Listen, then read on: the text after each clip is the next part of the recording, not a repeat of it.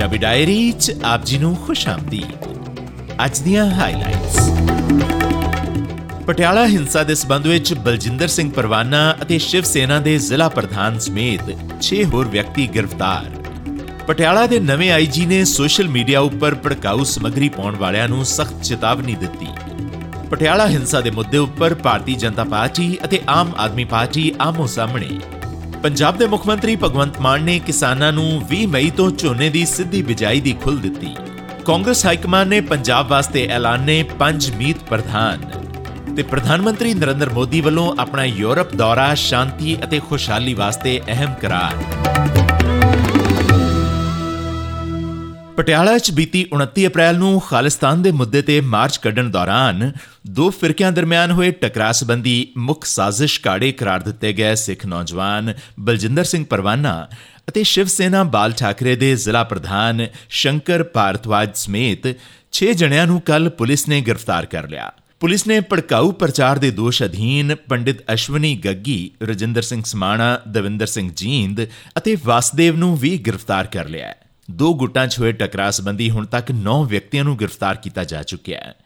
ਪਟਿਆਲਾ ਦੇ ਨਵੇਂ ਆਈਜੀ ਮੁਖਵਿੰਦਰ ਸਿੰਘ ਚੀਨਾ ਅਤੇ ਐਸਐਸਪੀ ਦੀਪਕ ਪਾਰਿਕ ਨੇ ਇੱਕ ਪ੍ਰੈਸ ਕਾਨਫਰੰਸ ਕਰਕੇ ਪਰਵਾਨਾ ਨੂੰ ਮੁਹਾਲੀ ਤੋਂ ਗ੍ਰਿਫਤਾਰ ਕੀਤੇ ਜਾਣ ਦੀ ਜਾਣਕਾਰੀ ਦਿੱਤੀ। ਸਾਨੂੰ ਇੱਕ ਬਹੁਤ ਵੱਡੀ ਕਾਮਯਾਬੀ ਪੁਲਿਸ ਨੂੰ ਮਿਲੀ ਹੈ, ਜੋ ਮੀਡੀਆ ਨਾਲ ਸ਼ੇਅਰ ਕਰਨ ਜਾ ਰਹੇ ਹਾਂ। ਬਰਜਿੰਦਰ ਪਰਵਾਨਾ, ਜਿਹੜਾ ਮੇਨ ਅਕਿਊਜ਼ਡ ਉਸ ਨੂੰ ਸਾਡੀ ਟੀਮ ਨੇ ਮੁਹਾਲੀ ਤੋਂ ਗ੍ਰਿਫਤਾਰ ਕਰ ਲਿਆ ਔਰ ਉਸ ਨੂੰ ਮਿਨਿਸਟਰ ਦੇ ਕੋਲ ਪੇਸ਼ ਕਰਕੇ ਉਸ ਦਾ ਪੁਲਿਸ ਰਿਮਾਂਡ ਲਿਆ ਜਾਏਗਾ। ਪਰਵਾਨਾ ਨੂੰ ਬਾਅਦ ਵਿੱਚ ਪਟਿਆਲਾ ਦੀ ਇੱਕ ਅਦਾਲਤ 'ਚ ਪੇਸ਼ ਕੀਤਾ ਗਿਆ, ਜਿੱਥੇ ਉਸ ਨੂੰ 4 ਦਿਨ ਦੇ ਪੁਲਿਸ ਰਿਮਾਂਡ ਉੱਪਰ ਭੇਜ ਦਿੱਤਾ ਗਿਆ। ਦੱਸਣਯੋਗ ਹੈ ਕਿ ਗਰਮ ਖਿਆਲੀ ਵਿਚਾਰਧਾਰਾ ਵਾਲੇ ਪਰਵਾਨਾ ਖਿਲਾਫ ਪਹਿਲਾਂ ਵੀ 4 ਕੇਸ ਚੱਲ ਰਹੇ ਹਨ, ਜਿਨ੍ਹਾਂ ਵਿੱਚੋਂ 2 ਇਰਾਦਾ ਕਤਲ ਦੇ ਹਨ। ਪੁਲਿਸ ਮੁਤਾਬਕ ਪਰਵਾਨਾ ਨੇ ਇੱਕ ਫਿਰਕੇ ਦੇ ਲੋਕਾਂ ਨੂੰ ਭੜਕਾ ਕੇ ਇੱਕ ਮੰਦਿਰ ਵੱਲ ਨੂੰ ਮਾਰਚ ਕੱਢਣ ਦਾ ਸੱਦਾ ਦਿੱਤਾ ਸੀ। ਦੂਜੇ ਪਾਸੇ ਸ਼ੰਕਰ ਭਾਰਤਵਾਜ ਨੂੰ ਵੀ 2 ਦਿਨਾਂ ਦੇ ਪੁਲਿਸ ਰਿਮਾਂਡ ਉੱਪਰ ਭੇਜਿਆ ਗਿਆ ਹੈ। ਇਸੇ ਤਰ੍ਹਾਂ ਹੋਰਨਾਂ ਕਥਿਤ ਦੋਸ਼ੀਆਂ ਨੂੰ ਵੀ ਪੁਲਿਸ ਰਿਮਾਂਡ ਤੇ ਭੇਜਿਆ ਗਿਆ ਹੈ। ਪੁਲਿਸ ਵੱਲੋਂ ਇਸ ਕੇਸ ਵਿੱਚ 40 ਤੋਂ 50 ਵਿਅਕਤੀਆਂ ਨੂੰ ਨਾਮਜ਼ਦ ਕੀਤਾ ਗਿਆ ਜਿਨ੍ਹਾਂ ਵਿੱਚੋਂ ਅਜੇ ਸਿਰਫ 10 ਕੁ ਦੀ ਹੀ ਸ਼ਨਾਖਤ ਹੋਈ ਹੈ। ਪਟਿਆਲਾ ਦੇ ਨਵੇਂ ਆਈਜੀ ਮੁਖਵਿੰਦਰ ਸਿੰਘ ਚੀਨਾ ਨੇ ਕਿਹਾ ਹੈ ਕਿ ਜੇਕਰ ਕੋਈ ਸ਼ਾਂਤੀ ਅਤੇ ਫਿਰਕੂ ਸਦਭਾਵਨਾ ਦੇ ਮਾਹੌਲ ਨੂੰ ਵਿਗਾੜਨ ਦੀ ਕੋਸ਼ਿਸ਼ ਕਰੇਗਾ, ਤਾਂ ਉਸ ਖਿਲਾਫ ਸਖਤ ਕਾਰਵਾਈ ਕੀਤੀ ਜਾਏਗੀ। ਉਹਨਾਂ ਨਾਲ ਹੀ ਕਿਹਾ ਕਿ ਸਨਸਨੀਖੇਜ਼ ਖਬਰਾਂ ਫੈਲਾਉਣ ਵਾਲਿਆਂ ਸਮੇਤ ਸੋਸ਼ਲ ਮੀਡੀਆ ਉੱਪਰ ਭੜਕਾਊ ਸਮੱਗਰੀ ਪਾਉਣ ਵਾਲਿਆਂ ਖਿਲਾਫ ਵੀ ਸਖਤ ਕਾਰਵਾਈ ਕੀਤੀ ਜਾਏਗੀ। ਉਹਨਾਂ ਨੇ ਮੀਡੀਆ ਹੈਂਡਲਰਸ ਨੂੰ ਵੀ ਅਪੀਲ ਕੀਤੀ ਕਿ ਅਮਨ ਕਾਨੂੰਨ ਅਤੇ ਸ਼ਾਂਤੀ ਭੰਗ ਕਰਨ ਵਾਲੀ ਕੋਈ ਵੀ ਖਬਰ ਸਾਂਝੀ ਕਰਨ ਤੋਂ ਪਹਿਲਾਂ ਪੁਸ਼ਟੀ ਜ਼ਰੂਰ ਕੀਤੀ ਜਾਵੇ।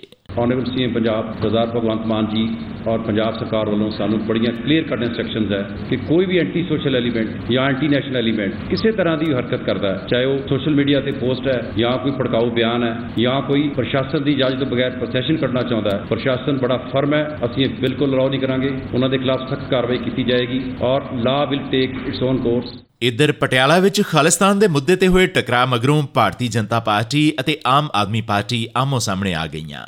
ਆਮ ਆਦਮੀ ਪਾਰਟੀ ਦੇ ਬੁਲਾਰੇ ਮਾਲਵਿੰਦਰ ਸਿੰਘ ਕੰਗ ਨੇ ਸਰਕਾਰ ਦੀ ਪਿੱਠ ਥਾਪੜਦਿਆਂ ਉਸ ਵੱਲੋਂ 48 ਘੰਟਿਆਂ ਵਿੱਚ ਘਟਨਾ ਦੇ ਮੁੱਖ ਸਾਜ਼ਿਸ਼ਕਾਰਾਂ ਨੂੰ ਗ੍ਰਿਫਤਾਰ ਕਰਨ ਦੀ ਗੱਲ ਆਖੀ।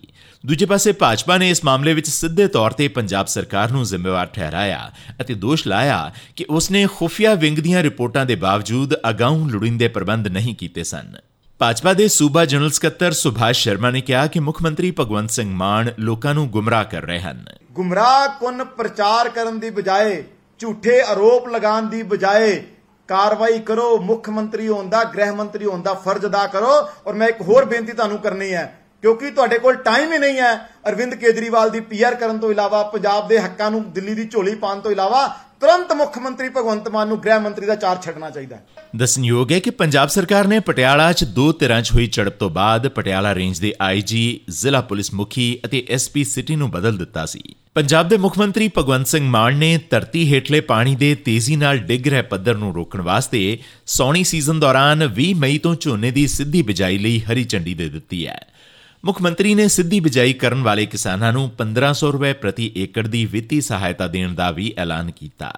ਮੁੱਖ ਮੰਤਰੀ ਨੇ ਵੀਡੀਓ ਸੁਨੇਹੇ ਰਾਹੀਂ ਇਸ ਫੈਸਲੇ ਬਾਬਤ ਦੱਸਿਆ। ਜਿਹੜੇ ਕਿਸਾਨ ਝੋਨੇ ਦੀ ਫਸਲ ਸਿੱਧੀ ਬਿਜਾਈ ਰਾਹੀਂ ਕਰਨਗੇ, ਉਹਨਾਂ ਨੂੰ 1500 ਰੁਪਇਆ ਪਰ ਏਕੜ, ਇੱਕ ਏਕੜ ਦਾ 1500 ਰੁਪਇਆ ਵਿੱਤੀ ਸਹਾਇਤਾ ਦਿੱਤੀ ਜਾਊਗੀ ਤੇ 20 ਮਈ ਤੋਂ ਤੁਸੀਂ ਸਿੱਧੀ ਬਿਜਾਈ ਜਿਹੜੀ ਹੈ, ਉਹ ਸ਼ੁਰੂ ਕਰ ਸਕਦੇ ਹੋ। ਮੇਰੀ ਤੁਹਾਨੂੰ ਅਪੀਲ ਹੈ ਕਿ ਖੁਦ ਵੀ ਆਪਣੇ ਦੋਸਤਾਂ ਮਿੱਤਰਾਂ ਨੂੰ, ਆਪਣੇ ਗਵਾਂਢੀਆਂ ਨੂੰ ਆਪਣੇ ਰਿਸ਼ਤੇਦਾਰਾਂ ਨੂੰ ਸਿੱਧੀ ਬਿਜਾਈ ਵਾਲੀ ਫਸਲ ਬੀਜਣ ਵੱਲ ਪ੍ਰੇਰਿਤ ਕਰੋ। ਪੰਜਾਬ ਵਿੱਚ 30 ਲੱਖ ਹੈਕਟੇਅਰ ਰਕਬੇ ਵਿੱਚ ਝੋਨੇ ਦੀ ਪੈਦਾਵਾਰ ਹੁੰਦੀ ਹੈ। ਸਰਕਾਰ ਨੇ ਇਸ ਵਿੱਚੋਂ 12 ਲੱਖ ਹੈਕਟੇਅਰ ਰਕਬੇ ਵਿੱਚ ਸਿੱਧੀ ਬਿਜਾਈ ਦਾ ਟੀਚਾ ਰੱਖਿਆ ਹੈ। ਝੋਨੇ ਦੀ ਰਵਾਇਤੀ ਢੰਗ ਨਾਲ ਬਿਜਾਈ ਵਾਸਤੇ ਸਰਕਾਰ ਨੇ ਅਜੇ ਤੱਕ ਤਾਰੀਖ ਦਾ ਐਲਾਨ ਨਹੀਂ ਕੀਤਾ। ਹਾਲਾਂਕਿ ਪਹਿਲਾਂ ਝੋਨੇ ਦੀ ਬਿਜਾਈ 10 ਜੂਨ ਤੋਂ ਕੀਤੀ ਜਾਂਦੀ ਰਹੀ ਹੈ। ਇਸ ਦਰਮਿਆਨ ਕਾਂਗਰਸ ਹਾਈਕਮਾਨ ਨੇ ਪੰਜਾਬ ਕਾਂਗਰਸ ਦੇ ਨਵੇਂ ਅਹੁਦੇਦਾਰਾਂ ਦਾ ਐਲਾਨ ਕਰ ਦਿੱਤਾ ਹੈ। ਕਾਂਗਰਸ ਦੇ ਜਨਰਲ ਸਕੱਤਰ ਕੇਸੀ ਵੇਣੂ ਗੋਪਾਲ ਵੱਲੋਂ ਜਾਰੀ ਪੱਤਰ ਮੁਤਾਬਕ ਪਾਰਟੀ ਨੇ ਪੰਜ ਨਵੇਂ ਮੀਤ ਪ੍ਰਧਾਨ, ਇੱਕ ਖਜ਼ਾਨਚੀ ਅਤੇ ਇੱਕ ਜਨਰਲ ਸਕੱਤਰ ਦੀ ਨਿਯੁਕਤੀ ਕੀਤੀ ਹੈ। ਸਾਬਕਾ ਪ੍ਰਧਾਨ ਨਵਜੋਤ ਸਿੰਘ ਸਿੱਧੂ ਦੀ ਹਾਈਕਮਾਨ ਵੱਲੋਂ ਫਿਲਹਾਲ ਕਿਸੇ ਅਹੁਦੇ ਉੱਪਰ ਤਾਇਨਾਤੀ ਨਹੀਂ ਕੀਤੀ ਗਈ। ਕਾਂਗਰਸ ਹਾਈਕਮਾਨ ਨੇ ਹੁਣ ਅਰੁਣਾ ਚੌਧਰੀ, ਇੰਦਰਬੀਰ ਸਿੰਘ ਬੁਲਾਰੀਆ, ਕੁਸ਼ਲਦੀਪ ਸਿੰਘ ਢਿੱਲੋਂ, ਪ੍ਰਗਟ ਸਿੰਘ ਅਤੇ ਸੁੰਦਰ ਸ਼ਾਮ ਅਰੋੜਾ ਨੂੰ ਮੀਤ ਪ੍ਰਧਾਨ ਬਣਾਇਆ ਹੈ, ਜਦੋਂ ਕਿ ਕੈਪਟਨ ਸੰਦੀਪ ਸਿੰਘ ਸੰਧੂ ਨੂੰ ਜਨਰਲ ਸਕੱਤਰ ਲਗਾਇਆ ਗਿਆ ਹੈ। ਅਮਿਤ ਵਿਜ ਨੂੰ ਸੂਬੇ ਦੇ ਖਜ਼ਾਨਚੀ ਦੀ ਜ਼ਿੰਮੇਵਾਰੀ ਸੌਂਪੀ ਗਈ ਹੈ। ਇਸ ਦਰਮਿਆਨ ਪਿਛਲੇ ਕੁਝ ਦਿਨਾਂ ਤੋਂ ਪੰਜਾਬ ਅੰਦਰ ਬਿਜਲੀ ਸੰਕਟ ਕਾਬੂ ਤੋਂ ਬਾਹਰ ਹੋ ਰਿਹਾ ਜਾਪਦਾ ਹੈ। ਸੂਬੇ ਦੇ ਲੋਕਾਂ ਨੂੰ ਇੱਕੋ ਵੇਲੇ ਦੋ ਸੰਕਟ ਚੱਲਣੇ ਪੈ ਰਹੇ ਹਨ।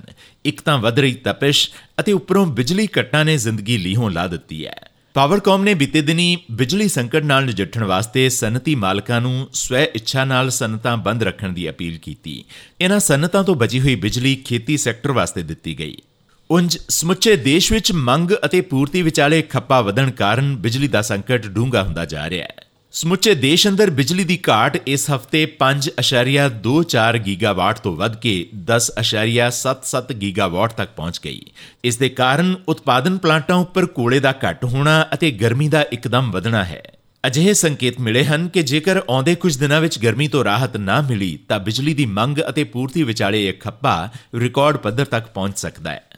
ਪ੍ਰਧਾਨ ਮੰਤਰੀ ਨਰਿੰਦਰ ਮੋਦੀ ਨੇ ਜਰਮਨੀ, ਡੈਨਮਾਰਕ ਅਤੇ ਫਰਾਂਸ ਦੇ ਆਪਣੇ ਦੌਰੇ ਤੋਂ ਪਹਿਲਾਂ ਐਤਵਾਰ ਨੂੰ ਕਿਹਾ ਕਿ ਉਹਨਾਂ ਦਾ ਯੂਰਪ ਦਾ ਦੌਰਾ ਅਜਿਹੇ ਸਮੇਂ 'ਚ ਹੋ ਰਿਹਾ ਹੈ ਜਦੋਂ ਇਹ ਖਿੱਤਾ ਕਈ ਚੁਣੌਤੀਆਂ ਦਾ ਸਾਹਮਣਾ ਕਰ ਰਿਹਾ ਹੈ ਅਤੇ ਉਹ ਭਾਰਤ ਦੇ ਯੂਰੋਪੀ ਭਾਈਵਾਲਾਂ ਨਾਲ ਸਹਿਯੋਗ ਦੀ ਭਾਵਨਾ ਨੂੰ ਹੋਰ ਮਜ਼ਬੂਤ ਕਰਨਾ ਚਾਹੁੰਦੇ ਹਨ। ਉਹਨਾਂ ਕਿਹਾ ਕਿ ਸ਼ਾਂਤੀ ਅਤੇ ਖੁਸ਼ਹਾਲੀ ਦੀ ਭਾਰਤ ਦੀ ਇੱਛਾ 'ਚ ਯੂਰੋਪੀ ਭਾਈਵਾਲ ਅਹਿਮ ਸਾਥੀ ਹਨ। ਸ਼੍ਰੀ ਮੋਦੀ ਜਰਮਨੀ ਦੇ ਚਾਂਸਲਰ 올ਫ ਸ਼ੁਲਜ਼ ਦੇ ਸੱਦੇ ਉੱਪਰ ਅੱਜ ਬਰਲਿਨ ਪਹੁੰਚ ਰਹੇ ਨੇ। ਇਸ ਤੋਂ ਬਾਅਦ ਕੱਲ ਅਤੇ ਪਰਸੋਂ ਉਹ ਡੈਨਮਾਰਕ ਦੀ ਆਪਣੀ ਹਮਰੁਤਬਾ ਮੇਟੇ ਫ੍ਰੈਡਰਿਕਸਨ ਦੇ ਸੱਦੇ ਉੱਪਰ ਦਵੱਲੀ ਗੱਲਬਾਤ ਸ਼ਾਮਲ ਹੋਣ ਵਾਸਤੇ ਕੋਪਨਹੈਗਨ ਜਾਣਗੇ ਅਤੇ ਦੂਜੇ ਭਾਰਤ ਨੋਰਡਿਕ ਸਿਖਰ ਸੰਮੇਲਨ 'ਚ ਹਿੱਸਾ ਲੈਣਗੇ। ਵਾਪਸੀ ਮੌਕੇ ਉਹ ਕੁਝ ਸਮੇਂ ਵਾਸਤੇ ਪੈਰਿਸ ਰੁਕਣਗੇ, ਜਿੱਥੇ ਸ਼੍ਰੀ ਮੋਦੀ ਫ੍ਰਾਂਸੀਸੀ ਰਾਸ਼ਟਰਪਤੀ ਇਮੈਨੂਅਲ ਮੈਕਰੋਨ ਨਾਲ ਮੁਲਾਕਾਤ ਕਰਨਗੇ।